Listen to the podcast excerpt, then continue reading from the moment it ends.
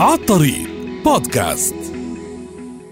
طيب الفن، فن الحوار الراقي والحديث له أساسيات ونقاط بسيطة، وكل شيء بالحياة الإنسان قادر يتطور فيه، كل شيء. وبرجع بأكد ومنقول إنه أسلوبك بالكلام أهم من الكلام نفسه. إن شاء الله تكون عم تقلي تسمعني أحلى الكلمات، ولكن الأسلوب ما بيعبر عن صدق هالكلمات، أو ما بيعبر عن قيمة الكلمة بالنسبة لإلك اللي عم تقولها. ما رح توصل. أو كمان ممكن تكون عم تحكي مثلا شيء انه عساس لصالح الشخص، بس انت بتكون عم تحاول تحطه بالزاوية او تحرجه. فالاسلوب هو اللي بيكون العنوان العريض، مش الكلام نفسه. هون قوة الكلام ما بتخدمك اسلوبك بالحوار. الحديث الراقي والمتحضر، عن جد كلنا منا وجر منحاول يوم مع يوم بالحياة بنتطور فيه إراديا ولا إراديا، لأنه في تعاملات أنت ما بتعمل غصبا عنك. مثلا إذا أنت عصبي وروقت حالك لأنه ما فيك تعيش مع كل الناس حسب عزوقك، فطبيعي بتصير نوعا ما شوي شوي مع الوقت عم تضبط أعصابك وعم تختار كلماتك ولغة جسدك وشكلك وأسلوبك بالحوار. فبالتالي بعض النقاط بتضمن لك الاحترام والاستماع لحديثك. أول شيء بدك تحترم أنه الشخص اللي عم تحكيه أوكي الطرف المقابل، وتكون مختار المكان المناسب. ما فيك تحكي بأي شيء بحيالله وقت وبحيالله مكان. هذه نقطة كتير مهمة. يعني إذا عم تحكي مع أصحابك بالكوفي شوب غير حديثك مع مديرك بالمكتب، غير مع شريكك، غير مع عائلتك، ولو كان بنفس الموضوع. تخيلوا لوين. رقم 2، العلم والمعرفة. تخيل أنك عم تحكي بموضوع ورحت فيه بنقاش وما عندك معلومات كافية. تعلم ثم ناقش.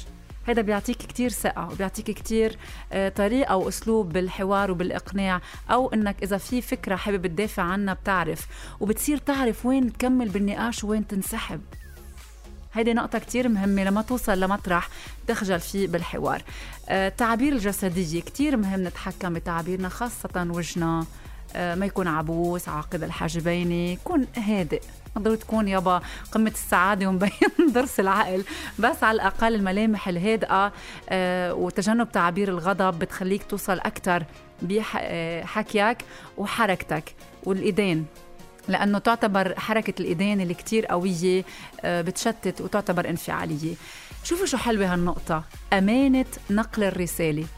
مين منا أنت وأنا ما منرغب أنه إذا حدا عم يقلنا معلومة أو خبرية تكون صحيحة عن جد وتكون صادقة أو نستفيد منها، أو على الأقل توضح لنا وجهة نظر.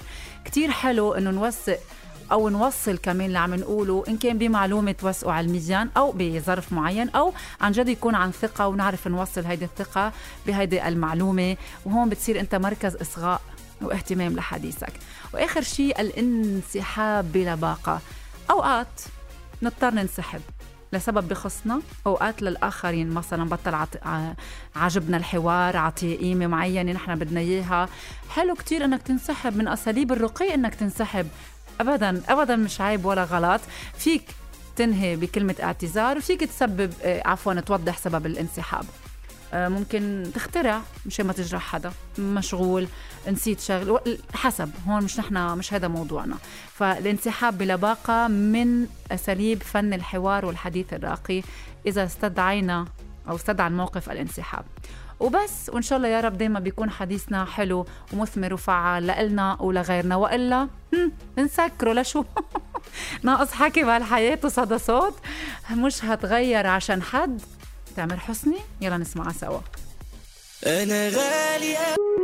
عالطريق بودكاست.